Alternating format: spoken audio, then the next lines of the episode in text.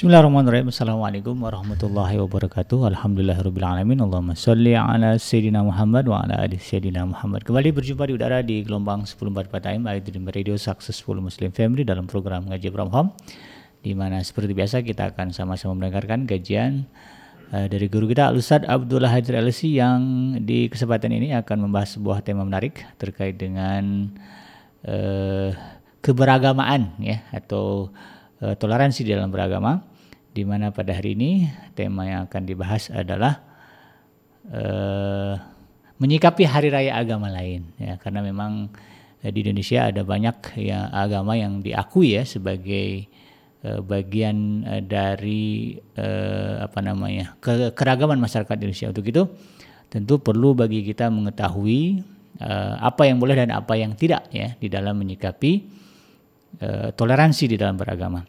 Untuk itu bagi Anda sahabat Aidilm Radio yang nanti ingin mungkin ya menyampaikan pertanyaan silakan. Anda bisa bertanya di nomor WhatsApp di 0822 9881044 atau juga uh, Anda bisa bertanya melalui kolom komentar di channel YouTube dengan menulis pertanyaan di uh, kolom komentar. Insya Allah kita akan sampaikan, sampaikan kepada Ustaz sebatas waktu yang diberikan. Dan saya ucapkan uh, jazakumullah kepada sahabat Adrim yang sudah menanti program ini. Mudah-mudahan jadi amal soleh. Uh, dan sebagai informasi bagi Anda bahwa program ini terselenggara atas kerjasama antara iDream Radio dengan Kozwa, platform pembiayaan syariah online, dan juga uh, Biro Haji dan Umroh uh, Patra yang sudah berdiri sejak tahun 1995. Baik tidak berlama-lama kita akan langsung menuju kepada guru kita Al-Ustaz Abdullah Haidir Alisi yang akan membahas tema pada hari ini menyikapi hari raya agama lain. Kepada beliau saya persilakan. Assalamualaikum warahmatullahi wabarakatuh. Waalaikumsalam. Bismillahirrahmanirrahim. Alhamdulillahi rabbil alamin. Wassalatu wassalamu ala sayyidina Muhammadin wa ala alihi wa ashabihi ajma'in amma ba'd. Sahabat Edrim di mana saja berada, semoga kita selalu berada dalam lindungan dan kasih sayang Allah Subhanahu wa taala. Alhamdulillah kita berjumpa kembali dalam program ngaji from home. Ya semoga ya kita selalu termotivasi ya untuk memahami, ya mendalami, meningkatkan wawasan kita terhadap ajaran Allah sekaligus tentu saja mendorong kita untuk semakin dekat, taat dan tunduk patuh kepada ajaran Allah Subhanahu wa taala. Uh, kali ini kita akan membahas satu tema yang uh, terkait dengan momen yang biasanya memang selalu jadi perbincangan di akhir tahun ya. Meskipun ini bukan sekedar terkait dengan momen sekarang ya. Dapat berlaku kapan saja ya karena berkaitan dengan uh, sikap ya keagamaan kita yaitu bagaimana kita menyikapi hari raya agama lain ya.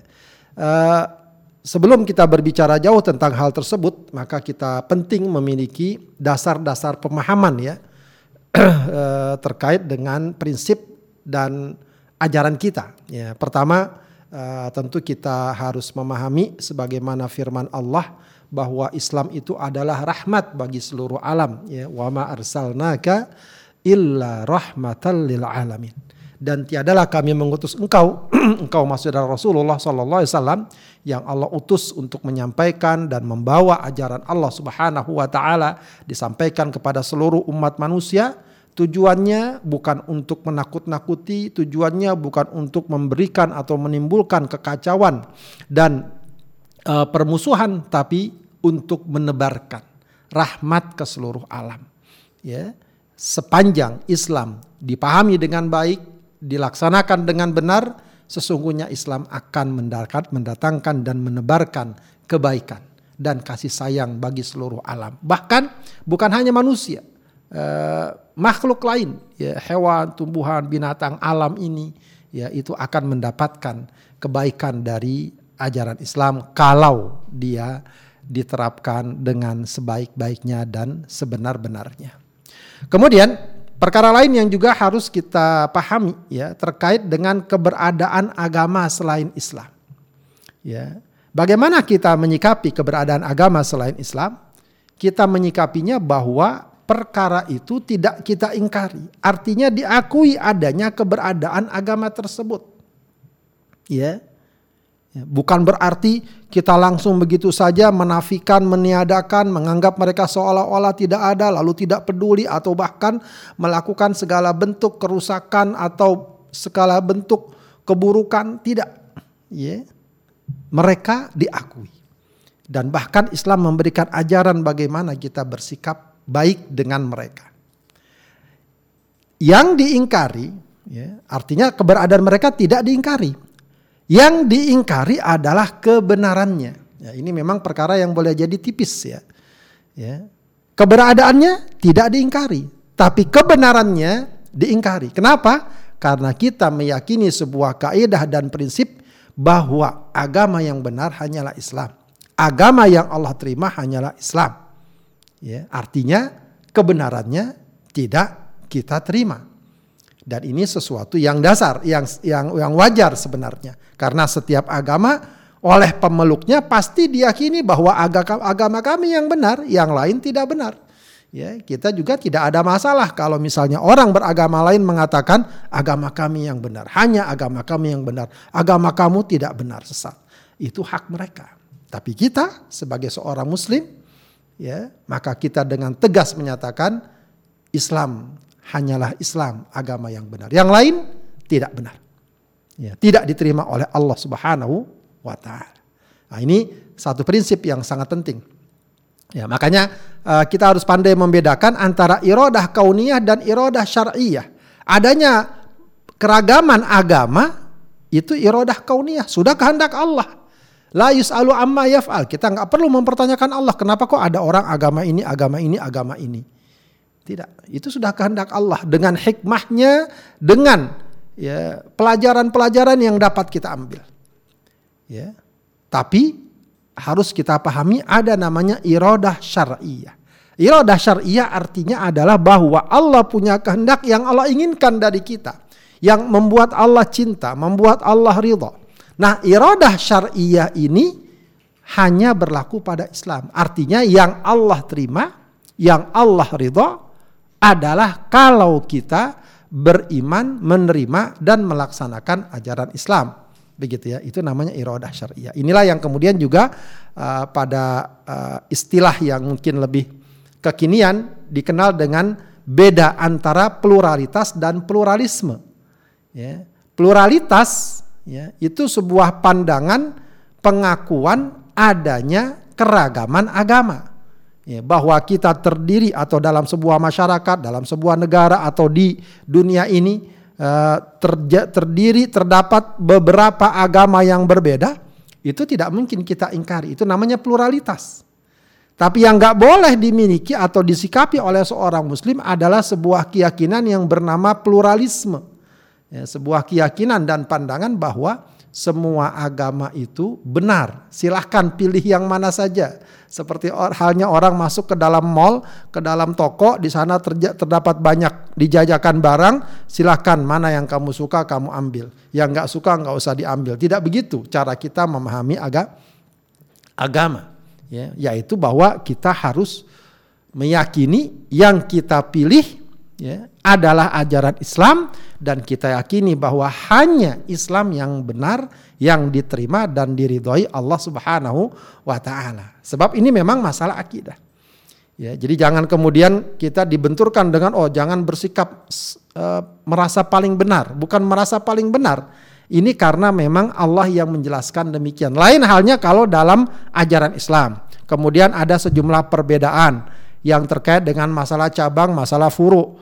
Ya, maka kita bisa mengatakan ya saya pilih pendapat saya, tapi saya juga tidak uh, apa namanya uh, tidak mengingkari pendapat anda. Ya silahkan saja karena ini perbedaan pendapat. Kalau itu memang benar nggak boleh kita merasa paling benar. Begitu ya dalam hal-hal furu'iyah. Ya tapi ini masalah prinsip dan masalah akidah beragama.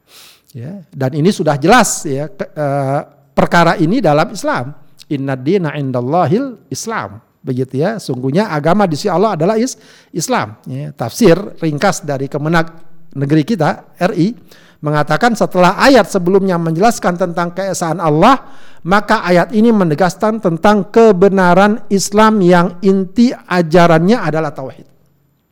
Sesungguhnya ya, agama yang benar dan diridhoi oleh Allah adalah Islam yang inti ajarannya adalah tauhid. Ya, jadi ini sebuah prinsip yang harus kita pegang. Ya, bahkan lebih jelas lagi dalam surat Ali Imran 85 Allah mengatakan wa may yabtaghi ghairal islami dina fala yuqbala minhu wa huwa fil akhirati minal khasirin. Dan barang siapa mencari agama selain Islam, maka tidak akan diterima. Wa huwa fil akhirati minal khasirin. Dan di akhirat dia termasuk orang yang yang rugi. Ya. Jadi kesimpulannya bagaimana? Kebenaran Islam sebagai satu-satunya agama yang benar yang diterima Allah harus kita yakini. Namun bermuamalah ya bermuamalah ada bergaul sehari-hari dengan baik kepada mereka yang tidak beragama Islam adalah merupakan ajaran Islam. Ini uh, permasalahan yang kadang-kadang mungkin sebagian orang ya sebagian kaum muslimin uh, tidak pandai menempatkan secara tepat ya.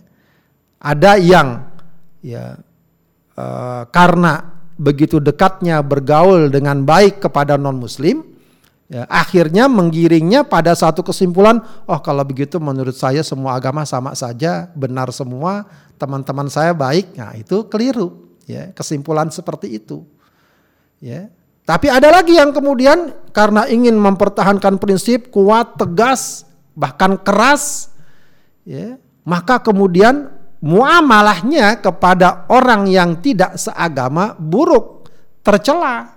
Entah mencaci maki, entah menyakiti, entah mengganggu, bahkan menzolimi, itu juga salah. Itu juga salah. Jadi ini sebuah sikap dan pandangan yang yang insya Allah dapat dilakukan kalau orang punya pandangan yang utuh, ya prinsip yang ajak, ya sikap yang yang tepat, ya. Pendapat yang kuat dari para ulama, ya memang ada dua pendapat, tapi saya langsung ambil satu pendapat yang dikuatkan oleh para ulama bahwa al aslu fi ala qatil muslimina bi asilmu. Dasar hubungan kaum muslimin dengan non muslim dengan orang yang tidak beriman, tidak seagama adalah asilmu damai. Ya, jadi bukan dasar bukan perang, bukan musuh. Ya. Loh, Kok pada zaman Rasulullah banyak perang? Ya, perang dengan orang kafir Quraisy, perang dengan Yahudi, dengan suku-suku Arab. Ya, kalau kita perhatikan dengan jernih dan dengan jelas, akan kita dapatkan bahwa peperangan Rasulullah kepada kaum kafir Quraisy, kepada orang Yahudi, kepada suku-suku Arab lebih karena mereka pun memusuhi Rasulullah. Coba aja perhatikan bagaimana perang Badar, bagaimana perang Uhud, lalu bagaimana peperangan dengan orang-orang Yahudi, semuanya dilatar belakangi pada uh, sikap permusuhan dan ya, peperangan yang mereka laku, yang mereka lakukan. Begitu ya. Bukan tiba-tiba ya, kalau bahasa orang Depok tuh ujuk-ujuk gitu Rasulullah perangi mereka, tidak. Ya, tidak. Ya, lihat saja di dalam sejarah bagaimana perang Badar latar belakangnya. Bagaimana perang Uhud latar belakangnya. Bagaimana perang Ahzab latar belakangnya. Orang Yahudi juga begitu, ya. Memang terdapat peperangan-peperangan terhadap orang Yahudi di Madinah. Ada perang Bani Qainuqa, Bani Nadir, Bani Quraizah, perang Khaybar. Empat kali perang. Tapi kalau diperhatikan, ya, itu semua ada latar belakangnya. Ada yang karena uh, seorang muslimah ya di uh, di apa dirusak kehormatannya, ya, diganggu kehormatannya. Ada yang karena Rasulullah mau dibunuh, ada yang karena mereka berkhianat dalam perang Ahzab, ada karena mereka mempersiapkan kekuatan untuk menyerang Rasulullah. Tapi kalau tiba-tiba Rasulullah menyerang mereka Yahudi karena mereka Yahudi tidak, justru yang dilakukan adalah ketika Rasulullah tiba di Madinah, ya setelah membangun masjid mempersaudarakan kaum muslimin, Rasulullah membuat sebuah wathiqah, kesepakatan bersama penduduk Madinah di dalamnya Yahudi untuk saling membantu, saling menolong. Artinya bahkan kalau orang Yahudi diserang dari orang luar, ya maka kaum muslimin menolong. Sebagaimana kalau kaum muslimin diserang oleh orang luar, kaum Yahudi menolong. Itu salah satu klausulnya. Dan itu menunjukkan apa? Bahwa kaum muslimin ya pada dasarnya ingin berdamai. Bahkan ketika Rasul diajak untuk berdamai pada perjanjian Hudaybiyah dengan semangat ya beliau mensupport agar perjanjian itu segera dilakukan. Terjadilah perjanjian Hudaybiyah, Hudaybiyah yang sangat terkenal dengan kaum kafir Quraisy. Nah, dari sinilah kemudian kita bisa melihat ya bahwa uh, apa yang sekarang disebut sebagai toleransi, menjaga hubungan baik dengan orang beragama lain, ya itu sudah dikenal. Ya, jadi kalau sekarang banyak orang berbicara tentang toleransi, ya kita ini ya kaum muslimin dalam mensikapi orang-orang yang tidak seagama, orang-orang di luar Islam, ya memperlakukan atau melakukan hal itu bukan karena ya apa namanya uh, semata ya, bukan semata karena toleransi yang sekarang didengung-dengungkan, tapi lebih bahwa itu memang asal dari ajaran Islam. Jadi ajaran Islam yang asli ya itu. Ya. Seandainya, misalnya seandainya seseorang tidak mengetahui istilah toleransi, kalau dia mengamalkan ajaran Islam, mestinya dia sudah mewujudkan nilai toleransi itu sendiri. Nah, asasnya apa? Prinsip dari toleransi itu apa? Tidak boleh memaksa keyakinan orang lain. Orang lain tidak beriman, nggak boleh dipaksa. Kamu kalau nggak beriman, saya bunuh. Tidak. Ya. Kamu kalau nggak beriman, pokoknya hidup kamu nggak bakal aman. Tidak. Tidak boleh dipaksa. Ya, keimanan harus berangkat dari sebuah kesadaran dan keyakinan bahwa Islam itu benar lalu dia menerima Islam. Ya, dan ini yang Allah katakan la ikraha fiddin. Tidak ada paksaan dalam menganut agama Islam. Nah, itu toleransi. Yang kedua toleransi itu apa? Tidak boleh mengganggu ya, dan menyakiti atas dasar perbedaan keyakinan. Ya, jangan sampai karena dia bukan orang Islam lalu diganggu, disakiti, dizolimi, ditipu atau apalah namanya yang membuat mereka tersakiti. Ya, tidak boleh. Ya, justru yang ada adalah perintah berbuat baik. La yanhakumullahu 'anil ladzina lam yuqatilukum fid din wa lam yukhrijukum min diyarikum an tabarruhum wa tuqsitu ilaihim innallaha yuhibbul muqsitin. Dalam surat Al-Mumtahanah ayat 8. Allah tidak melarang kamu untuk berbuat baik dan berlaku adil ya terhadap orang-orang ya orang-orang ini maksudnya orang-orang yang tidak beriman yang mereka tidak memerangi kalian dalam masalah agama dan tidak pula mengusir kalian dari negeri kalian. Sungguhnya Allah menyukai orang-orang yang berlaku adil. Jadi bukan lagi kita diperintahkan untuk tidak menyakiti dan mengganggu mereka, bahkan kita dianjurkan, diperintahkan untuk berbuat baik dan bersikap adil kepada mereka. Ini namanya asas toleransi.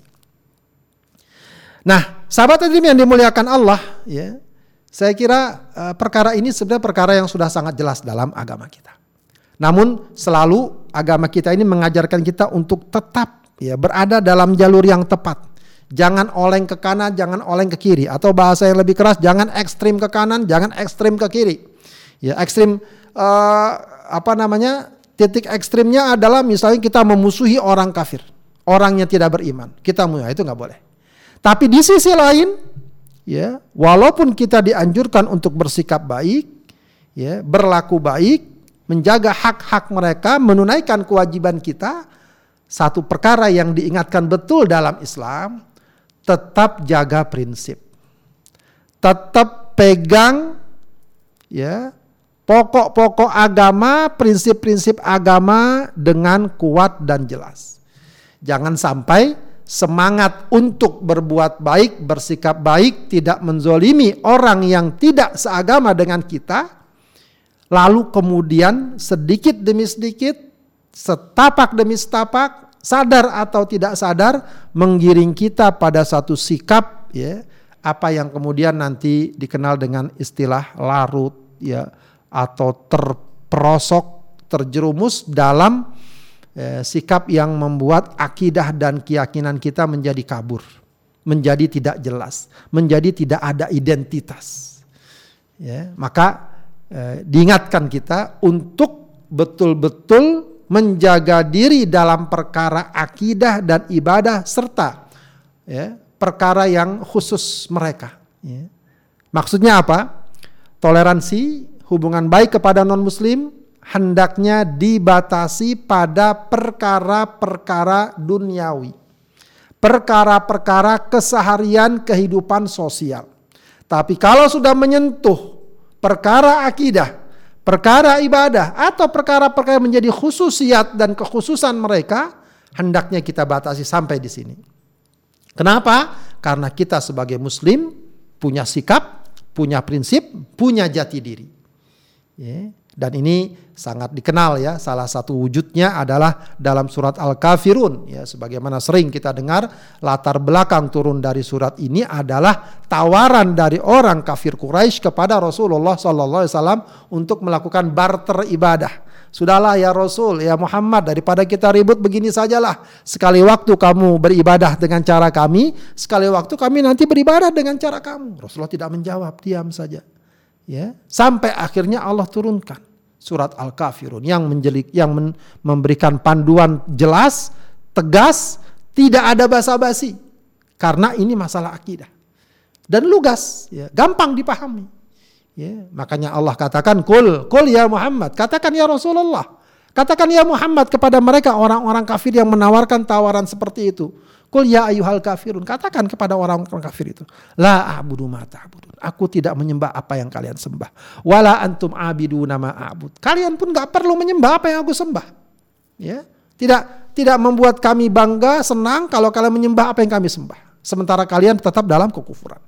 Wala ana abidum ma'abattum. Aku pun tidak menyembah apa yang kalian sembah. Wala antum abidu nama a'bud. Diulang lagi oleh Allah untuk mempertegas masalah ini. Kalian tidak perlu menyembah apa yang aku sembah. Lakum dinukum waliyadin.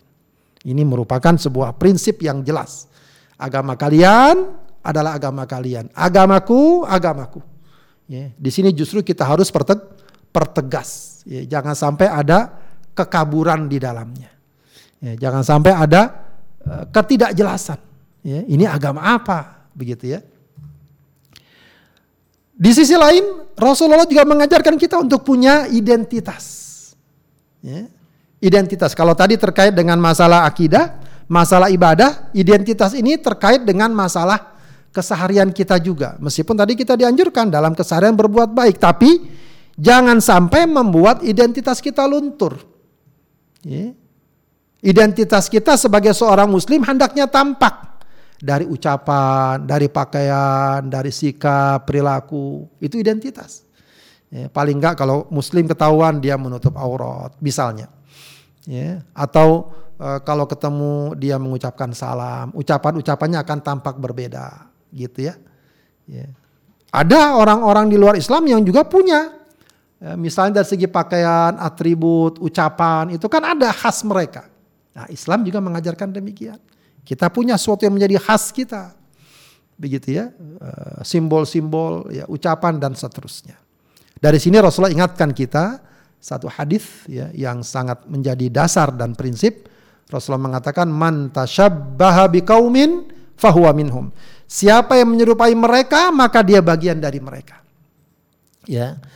Ini sebenarnya juga hadis ini bisa bernada positif ya. Artinya kalau kalian cinta kepada seseorang atau kalian menyerupai seseorang yang baik, yang soleh, yang taat, maka kalian adalah bagian dari mereka. Tapi kalau kalian menyerupai orang-orang yang jauh dari Allah, di luar agama Allah, maka kalian pun akan dapat digolongkan bersama mereka. Ya para ulama memaknai ini sebagai sebuah ya larangan atau peringatan agar kita jangan menyerupai ya, orang-orang kafir, orang-orang di luar di luar Islam. Nah, menyerupai dalam hal apa? Ya, seorang ulama yang menyusun kitab Syarah Sunan Abu Daud yaitu Syekh Abdullah Musin Al-Abbad dia mengatakan wal maksud bin dzalika tasyabbuh fi syai'il ladzi huwa min khasaisihim. Yang dimaksud dengan menyerupai di sini adalah dalam perkara yang menjadi kekhususan mereka wa syai'ul ladzi huwa min mizatihim. Wa syai'il ladzi huwa min mizatihim. Dan sesuatu yang menjadi keistimewaan mereka. Wa ammal asya'ul lati hiya matluba fil Islam. Adapun perkara yang memang dituntut dalam Islam mithlu ya i'dadil udda melakukan persiapan-persiapan yang uh, baik mempersiapkan kekuatan wal inaya bil umurin nafiyah memperhatikan perkara yang bermanfaat fahadha syai'un matlub. Itu dituntut. Ya jadi bukan pada semua hal Oh, oh misalnya orang-orang non muslim kalau mau oh, pinter mereka belajar sampai kuliah. Ya. Lalu kita mengatakan nggak usah belajar kuliah karena itu kebiasaan orang non muslim tidak. Ya. Sebab apa? Ini perkara yang memang bermanfaat. yang secara umum dapat dipahami sebagai ya, sesuatu yang memang dituntut siapa pun. Ya. Oh mereka sehat-sehat tuh. Oh berarti mereka mengatur makanan dengan baik, gizinya baik. Ya. Boleh nggak kita ikut mereka? Kalau pada perkara yang bermanfaat, tidak ada kaitan dengan akidah, ibadah, dan kekhususan mereka, tidak mengapa. Ya. Walakin asyai'ul mahdur wal mamnu, tapi yang dilarang ya, dan diharamkan adalah apa? Walladhi yakunu fi umuril libas awil hay'ah au ma ila dhalik. Yang dilarang adalah perkara-perkara seperti pakaian, sikap atau yang semacamnya yang menjadi kekhususan mereka. Kekhususan mereka. Artinya kalau kita pakai pakaian tertentu, pakaian itu dikenal sebagai pakaian yang khas milik agama tertentu. Dipakai oleh orang yang beragama tertentu. Ya misalnya yang sederhana lah ya, ada orang pakai kalung salib. Ya, orang nggak perlu melihat apa KTP-nya, apa agamanya. Dilihat begitu orang akan menganggap apa? Oh dia beragama Kristen. Atau dia memakai pakaian yang khas biasa dimiliki oleh orang yang beragama Buddha, beragama Hindu. Nah itu nggak boleh. Atau ada ucapan-ucapan yang khas. Yang kalau dia mengucapkan itu, oh ini orang beragama Kristen. Dan lain sebagainya. Nah ini yang seperti ini hendaknya di, dihindari. Ya. Dengan standar, dengan dasar sabda Rasulullah man tasyabbaha biqaumin fahuwa fahuwa minhum. Nah, tadi kita berbicara apa? Bahwa yang dilarang itu adalah yang dilarang bagi kita untuk menyerupai adalah perkara yang menjadi kekhususan mereka. Nah sekarang baru kita masuk pada perkara hari raya. Apakah hari raya masing-masing agama merupakan kekhususan mereka? Jawabannya jelas iya. Dan bahkan lebih dari itu, ya, sangat spesial. Hari raya bagi sebuah agama sangat spesial menjadi kekhususan mereka. Ya kita bandingkan dengan kita saja, orang Islam Ya, hari raya Idul Fitri, Idul Adha itu sangat spesial sekali bagi kita. Ya, banyak sekali orang yang untuk menyiapkan hari raya jauh-jauh hari atau bahkan dari sekarang udah berpikiran oh nanti lebaran bagaimana dan seterusnya. Karena memang apa? sangat spesial. Dan ini bukan sesuatu yang aneh, sesuatu yang memang ya lumrah seperti itu. Rasulullah mengatakan innalikul liqaumin idan wa hadza. Ya, setiap kaum itu ada idnya dan ini adalah id kita. Ya, ini Rasulullah ucapkan di hadapan Abu Bakar As-Siddiq radhiyallahu an ketika pada hari raya Id eh, para sahabat eh, bergembira ria ada anak-anak gadis yang yang masih apa namanya remaja atau anak-anak bernyanyi-nyanyi Abu Bakar marah. Begitu ya. Maka Rasulullah ingatkan ya ya enggak apa. Ya dalam hari Id itu orang bergembira ria tidak mengapa. Karena setiap orang setiap kaum setiap agama ada hari rayanya. Dan ini hari raya kita. Begitu ya. Eh, sampai Ibnu Hajar al Asqalani dalam kitabnya Fathul Bari mengatakan wastum minhu karohatul farhi fi ayadil musyrikina wa bihim. Ya, disimpulkan dari hadis ini makruhnya bergembira dengan hari raya kaum musyrikin dan menyerupai mereka dalam hal itu. Kenapa? Karena kita memiliki hari raya kita sendiri. Diriwayatkan eh, oleh Anas bin Malik ya, bahwa ketika Rasul datang ke Madinah, Rasulullah mendapati penduduk Madinah memiliki dua hari. Yang di dua hari itu ya mereka jadikan sebagai hari raya mereka. Mereka bersenang-senang, bergembira ria segala macam. Maka ketika Rasulullah datang, Rasulullah mengatakan pada mereka, Innallah qad abdalakum bihima khairan minha. Allah sudah mengganti untuk kalian ya, dari dua hari yang kalian rayakan ini dengan dua hari yang lebih baik dari keduanya tadi. Apa? Yaumul adha wa yaumul fitr. Ya hari Idul Adha dan Idul Fitr dan inilah hari raya kaum muslimin ya yaitu Idul Adha dan Idul Fitr begitu ya sehingga nggak perlu lagi mengikuti hari raya agama atau ajaran yang la yang lain. Al Baihaqi ya meriwayatkan dari Abdullah bin Amr dia berkata man bana bi biladil aajim wa sana'a nayruzahum wa mihrajanahum wa tashabbaha bihim hatta yamuta wa huwa kadzalik husyira ma'hum yaumal qiyamah. Jadi diriwayatkan bahwa Abdullah bin Amr berkata, siapa yang melakukan hari Nairuz, hari raya Nairuz, Nairuz itu hari raya bagi uh, kaum Persia, bangsa Persia, ya, yang tentu saja di dalamnya ada uh, perkara akidah, keyakinan dan segala macam ritual-ritualnya, ya. Siapa yang ikut merayakan di negeri non Muslim, ya, ya dan ikut kemeriahan mereka, ya, lalu menyerupai mereka hatta yamut sampai dia meninggal wa huwa kadzalik dan dia seperti itu husyira ma'hum yaumal qiyamah dia akan digiring di padang mahsyar masuk dalam rombongan mereka di hari kiamat. Ini satu ancaman ya dari seorang sahabat yang mulia uh, kepada kaum muslimin ya agar uh, tidak begitu saja ya ikut-ikutan menyemarakkan ya uh, melakukan ya merayakan hari raya agama lain ya agama lah agama lain. Kita lihat lagi dalam surat Al-Furqan ayat 72 Ketika Allah mengatakan tentang ya, ciri-ciri orang yang beriman bertakwa, Allah mengatakan walladzina la yashhaduna zura wa idza marru bil lagwi marru kirama. Ya. Di antara ciri-ciri mereka adalah yaitu orang-orang yang tidak memberikan kesaksian palsu azur. Ya, azur ini memang uh, makna yang umum dipahami adalah kesaksian palsu kesaksian dusta. Dan apabila mereka bertemu dengan orang yang mengerjakan perbuatan-perbuatan yang tidak berfaedah, mereka berlalu dan menjaga kehormatan dirinya. Ya. Akan tapi yang cukup unik adalah Al-Qurtubi dalam tafsirnya mengutip meriwayatkan ya pendapat atau pandangan Ibnu Abbas. Ibnu Abbas terkenal sebagai sahabat uh, yang dikenal sebagai ulama tafsir dari kalangan sahabat. Dia mengatakan bahwa yang dimaksud azur dalam ayat ini adalah ayadul musyrikin.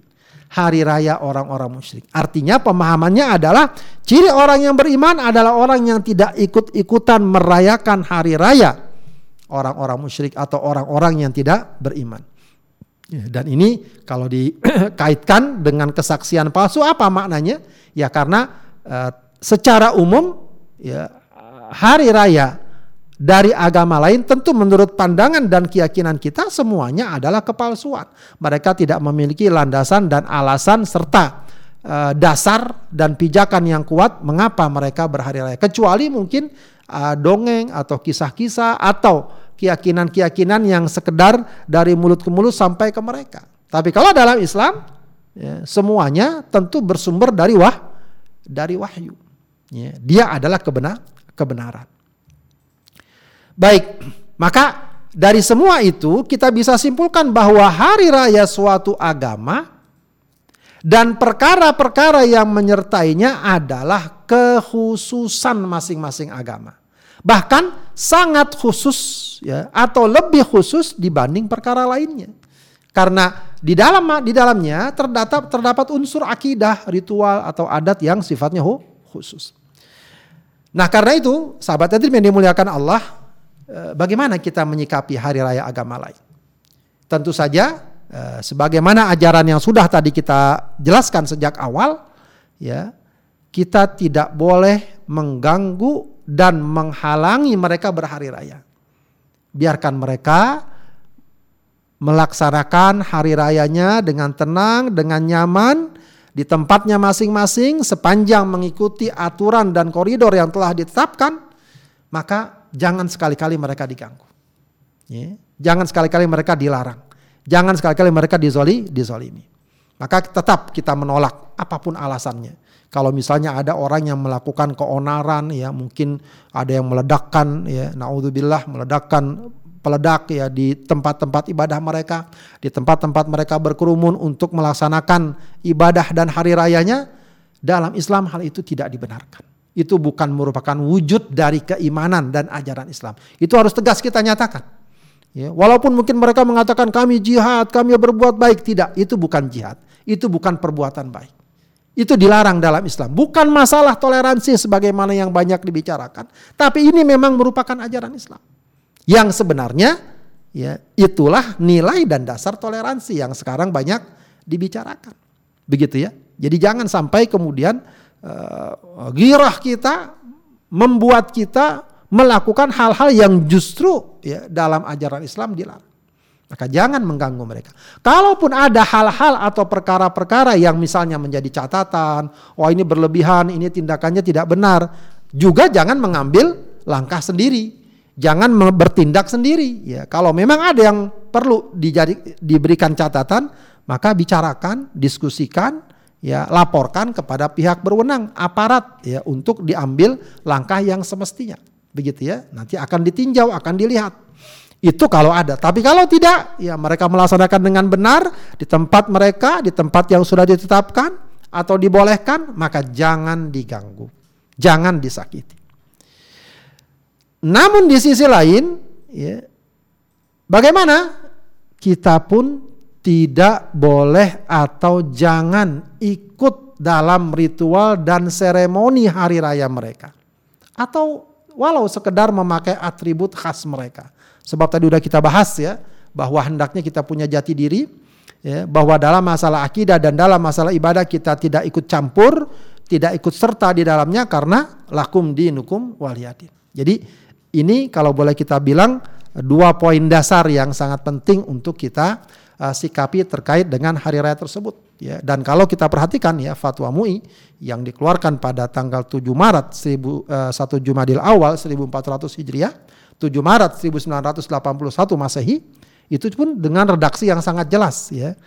Nah, ini terkait dengan hari Natal memang ya, tapi juga berkaitan juga dengan hari raya agama lain ya yang dinyatakan bahwa perayaan Natal di Indonesia meskipun tujuannya merayakan dan menghormati Nabi Isa akan tetapi Natal ini tidak dapat dipisahkan dari soal-soal yang diterangkan di atas. Maksudnya sudah diterangkan di atas ya terkait dengan sikap kita terhadap Nabi Isa dan sikap orang Kristen terhadap Nabi Isa memang sangat bertolak belakang dan e, terjadi perbedaan yang sangat menda mendasar. Ya. Kemudian mengikuti upacara Natal bersama bagi umat Islam hukumnya haram. Ini sudah jelas ya. MUI sudah memberikan fatwa sejak dahulu ya yang sampai sekarang masih berlaku. Kemudian agar umat Islam tidak terjerumus kepada syubhat dan larangan Allah Subhanahu wa taala dianjurkan untuk tidak mengikuti kegiatan-kegiatan Natal. Ya, boleh jadi mungkin uh, tidak mengikuti ibadahnya, ritualnya, tapi ada kegiatan-kegiatan yang berkaitan dengan Natal. Juga untuk menghindari uh, terjerumus dalam syubhat sebaiknya di dihindari juga ya. Jangan ikut-ikutan ya. Ada katakanlah perlombaan apa gitu ya uh, demi atau untuk melayakan Natal ya, sebaiknya ditinggalkan. Jangan kita ikut, jangan kita ikuti. Ya, ditetapkan di Jakarta 1 Jumadil awal 1401 Hijriah, 7 Maret 1981 eh, Masehi. Komisi Fatwa Majelis Ulama Indonesia, Ketua tertanda Ki Haji Muhammad Syukri Ghazali dan Sekretaris Dr. Andes Haji Masudi. Nah, ini terkait uh, cukup menarik ya. Ada seorang tokoh yang sudah kita kenal ya Allah yarham Ki Haji Ahmad Hashim Muzadi ya. Dia memberikan sebuah pandangan yang sangat indah sekali tentang toleransi. Dikatakan toleransi jangan menodai. Toleransi bukan berarti pemeluk Kristen ikut sholat Jumat di masjid atau umat Islam ikut ibadah di gereja ya toleransi tak perlu sampai pakai atribut dan ikut rayakan Natal dan ikut-ikutan mengucapkan Natal Masing-masing agama silahkan beribadah sesuai keyakinan dan pada tempat ibadahnya masing-masing. Karena toleransi bukan mencampur adukkan keyakinan. Kalau hal itu terjadi, maka yang sebenarnya terjadi adalah penodaan agama, bukan toleransi. Ini sebuah gambaran yang lugas, sikap yang sangat jelas terkait dengan masalah masalah ini. Baik, itu sudah jelas tadi terkait dengan masalah e, berpartisipasi dalam Eh, hari raya agama lain. Lalu bagaimana? Bolehkah kita mengucapkan tahniah selamat hari raya kepada mereka? Selamat Natal, selamat ini, selamat itu kepada agama lain. Ini memang jadi perbincangan yang luas ya. Setiap tahun akan berulang ya, tapi tidak mengapa kita ingatkan lagi. Ya, kita segarkan lagi pemahaman kita. Ada beberapa poin yang penting kita pahami. Jika ucapan selamat ini diiringi dengan pembenaran dalam hati atas keyakinan dan akidah mereka, baik yang sifatnya umum atau sifatnya spesifik ya. Katakanlah dalam masalah Natal kita yakini bahwa misalnya agama Kristen menurut kami juga benar sama-sama di jalan Allah ah itu problem. Atau terkait dengan masalah yang spesifik ya terkait bahwa Nabi Isa adalah anak Tuhan atau memiliki unsur keutuhanan disembah ah itu juga tidak boleh kita yakini. Nah, kalau ada unsur keyakinan seperti itu di balik ucapan selamat yang kita lakukan, ya maka para ulama sepakat kalau ini diharamkan. Bahkan dapat ya merusak akidah dan keimanan kita. Begitu ya. Kalau ini nggak ada nggak ada perbedaan. Cuma yang ada perbedaan itu kalau ucapan ini adalah sekedar basa-basi ya hubungan sosial antar personal atau antar komunitas ya, ya bahwa kita tetap dengan iman Islam kita, kita tetap dengan keyakinan bahwa Nabi Isa adalah hamba Allah dan Rasulnya, bukan anak Tuhan, bukan unsur ketuhanan. Ya. Lalu kita ucapkan selamat Natal. Bagaimana? pendapat para ulama memang secara garis besar ada perbedaan pandangan soal ini. Ya, tapi yang uh, tidak dapat diingkari bahwa umumnya para ulama, mayoritas para ulama itu juga mengharamkan hal ini. Ya, mengharamkannya, melarangnya. Ya, dengan serangkaian dalil yang banyak ya. Ya, banyak dalil-dalilnya ya di antara termasuk yang tadi kita baca apa namanya mantasyabah biqaumin itu dianggap sebagai bagian dari tasyabuh, dianggap sebagai bagian dari support kepada perkara-perkara yang buruk. Ya dicontohkan kalau ada orang mencuri, ada orang berzina, boleh nggak kita bilang selamat mencuri, selamat berzina? Kan nggak boleh. Ya, ini bukan mencuri berzina lagi, ini melakukan kekufuran dan kemusyrikan menurut ajaran agama kita. Lalu kita bilang ucapan selamat, itu kan sesuatu yang ya sangat jauh nilainya. Begitu ya. ya. dalam sebuah hadis juga ada yang mengambil dari sebuah hadis la tabdaul yahuda wan nasara bis salam. Jangan e, mulai ucapkan salam dengan orang Yahudi dan orang Nasrani dan banyak dalil-dalil yang lain. Ya. Sehingga para ulama berkesimpulan itu diharamkan. Tapi sebagian ulama, khususnya ulama-ulama mutaakhirin, ulama-ulama belakangan, ya melihat hubungan kaum muslimin dan orang Nasrani atau agama beragama lain ya semakin dekat, semakin akrab dan itu semua tidak berkaitan dengan masalah akidah. Ya, kalau dahulu orang mengucapkan selamat Natal dipahami sebagai selamat atau pengakuan terhadap keyakinan mereka, kalau sekarang dikatakan bahwa mengucapkan selamat Natal ya, sekedar basa-basi hubungan sosial, tidak ada kaitannya dengan keyakinan akidah, maka sebagian para ulama sekarang membolehkan mengucapkan selamat selamat Natal tersebut atau selamat hari raya agama lain. Begitu ya.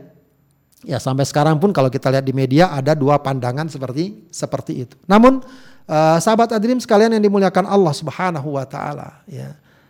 Langkah terbaik, langkah selamat adalah tidak melakukannya. Ya. Apalagi kalau tidak ada kepentingan untuk hal tersebut. Ya, kalau kita tidak melakukannya, mungkin kita punya teman non Muslim, ya punya kolega non muslim kita tidak melakukannya. Tidak ada ancaman berarti bagi kita. Paling mungkin ya dituduh atau di apa namanya eh, dianggap orang keras lah atau apa itu sesuatu yang wajar. Ya dan tidak ada perkara-perkara yang prinsip yang akan dialami ya untuk hal seperti ini sebaiknya dihindari. Mengucapkan selamat Natal atau selamat hari raya agama lain. Ya toh kita masih tetap bergaul dengan baik ya uh, dengan mereka. Begitu ya. Kecuali wallahu alam ada yang memberikan keringanan kalau ada seorang tinggal di tengah masyarakat non muslim yang kalau dia tidak berbahasa basi seperti itu padahal itu ada langkah minimal yang bisa yang bisa dia lakukan akan sedikit bermasalah dalam kehidupannya. Ya kesehari-hari. Itu bisa jadi dia mengambil pendapat yang ringan tersebut sebagai sebuah solu solusi. Kemudian juga ada lagi sekarang atau perkara yang kadang sering dibicarakan masuk rumah ibadah agama lain. Ya, masuk gereja, masuk pura, masuk apa begitu, ya. Kalau masuk sekedar masuk saja bukan untuk ibadah atau ritual tertentu, misalnya pariwisata atau atau wisata atau pengen tahu atau ingin mengetahui sebagai bekal ilmu dan semacamnya. Ya, para ulama berbeda pendapat soal ini. Ya. Kalau madhabnya madhab syafi'i dan hambali, mereka mengatakan tetap haram. Ya, menurut para ulama Syafi'iyah haram itu karena di dalam banyak patung. Ya. Kalau menurut ulama kalangan Hanafi ya, ini maaf ya, bukan Hambali ya, Hanafi ya. ya mungkin salah saya. Madhab Syafi'i dan Hanafi, kalau menurut ulama Hanafi ya, mutlak haram. Mau ada patung, mau nggak ada patung, masuk uh, rumah ibadah agama lain diharamkan. Sebagian Hanabilah, ulama dalam madhab Hambali mengatakan makruh. Ya.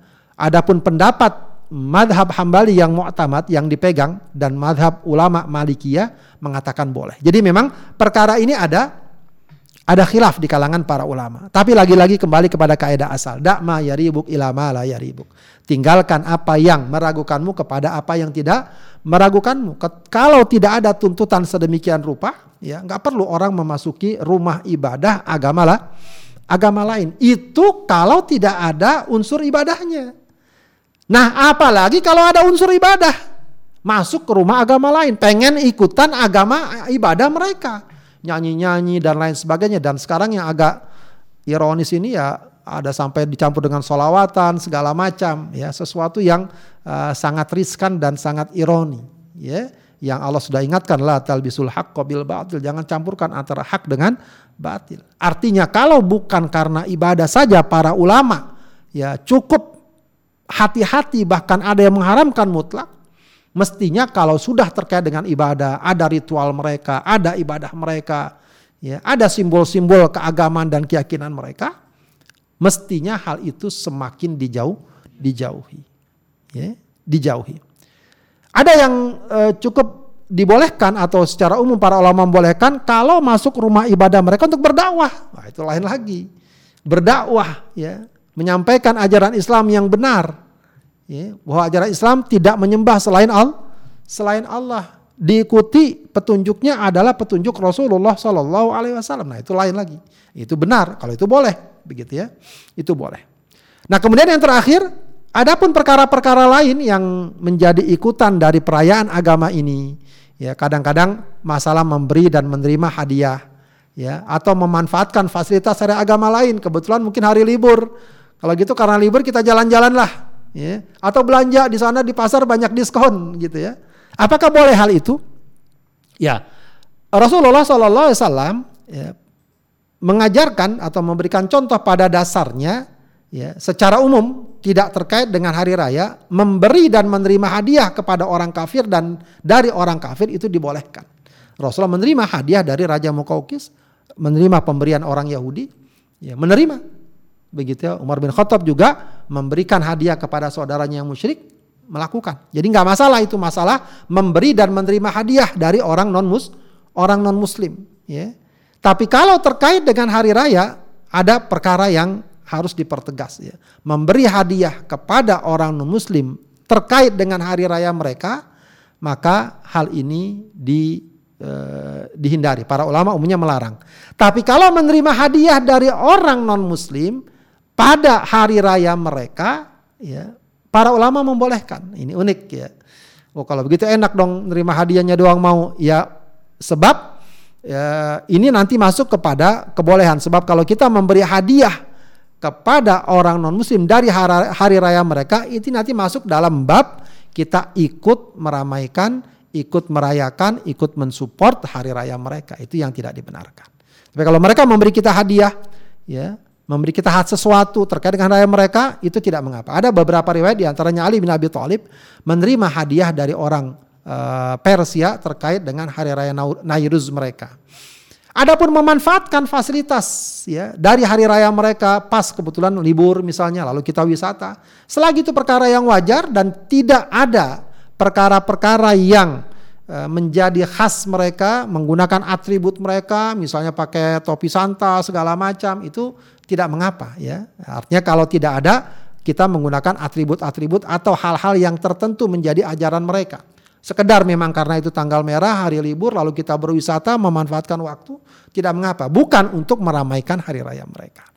Atau juga pas kita misalnya belanja, ada diskon, diskonnya terkait dengan hari raya mereka. Itu tidak mengapa insya Allah. Ya. Sepanjang uh, kita juga tidak bermaksud untuk ikut meramaikan atau ikut berpartisipasi dalam hari raya hari raya mereka. Demikianlah sahabat Adrim sekalian, uh, sikap atau ajaran atau panduan ya yang hendaknya uh, dapat kita sikapi dengan tepat ya dengan baik dan dengan benar. Dan insya Allah ya perkara ini pun kalau kita sikapi dengan tegas dengan sikap yang baik ya, akan mendapatkan ya, apresiasi penghormatan juga. Ya orang-orang non muslim ya bahkan yang unik ya sekaligus ironis ya uh, ada beberapa apa namanya quotes ya, atau pandangan atau tulisan bahwa orang-orang non muslim terutama orang-orang Nasrani itu banyak yang memberikan arahan sudahlah kaum muslimin jangan ribut soal ucapan selamat atau tidak selamat bagi kami ya. Kami nggak ada masalah kalian mengucapkan selamat kalian mengucapkan tidak mengucapkan selamat nggak ada masalah gitu ya. Jadi ada masalah mereka itu yang penting kita juga baik sama mereka ya. Jangan sampai itu dikaitkan bahwa kalau kita nggak mengucapkan selamat berarti kita nggak menghormati nggak berbuat baik tidak. Ini ada masalah-masalah agama yang harus kita pe pegang. Ya, bahkan ketika ada yang misalnya masuk ke gereja lalu baca salawat atau apa, jangan dikira kemudian mereka semua senang, tidak. Ya, ada yang merasa terganggu juga. Sebagaimana terganggunya kita kalau di tempat ibadah kita ada yang nyanyi-nyanyi gereja misalnya. Pasti kita semua nggak senang. Ya, jadi mereka pun juga ada yang nggak senang juga. Ya, dengan fenomena seperti itu, jangan dikira semua mereka senang dengan hal seperti itu. Ya, itu namanya kalau sering disebut oleh beberapa kalangan sebagai sikap toleransi kebablasan gitu ya, yang berlebih berlebihan. Itu saja barangkali yang dapat kami sampaikan, mudah-mudahan bermanfaat. Eh, Assalamualaikum warahmatullahi wabarakatuh. Waalaikumsalam warahmatullahi wabarakatuh. Baik sahabat Dream yang dirahmati Allah, uh, sudah dijelaskan oleh guru kita terkait dengan uh, sikap ya atau menyikapi hari raya agama lain uh, yang sebetulnya uh, momennya ya bisa kapan saja ya tidak mesti di akhir tahun. Mudah-mudahan ini bisa menjadi perhatian bagi kita agar kemudian uh, akidah kita selamat tentunya ya. Uh, baik sahabat Adrim yang dirahmati Allah sedikit mungkin Ustaz ya uh, terkait dengan pembahasan hari ini uh, saya ingin uh, sekedar bertanya kepada Ustaz kalau ada orang Islam yang kemudian memanfaatkan agama lain hari raya agama lain untuk berbisnis gimana Ustaz? Memanfaatkan uh, hari raya agama untuk berbisnis. Nah, misalnya kalau orang-orang uh, Kristen itu kan biasa Natalan tuh. Ya.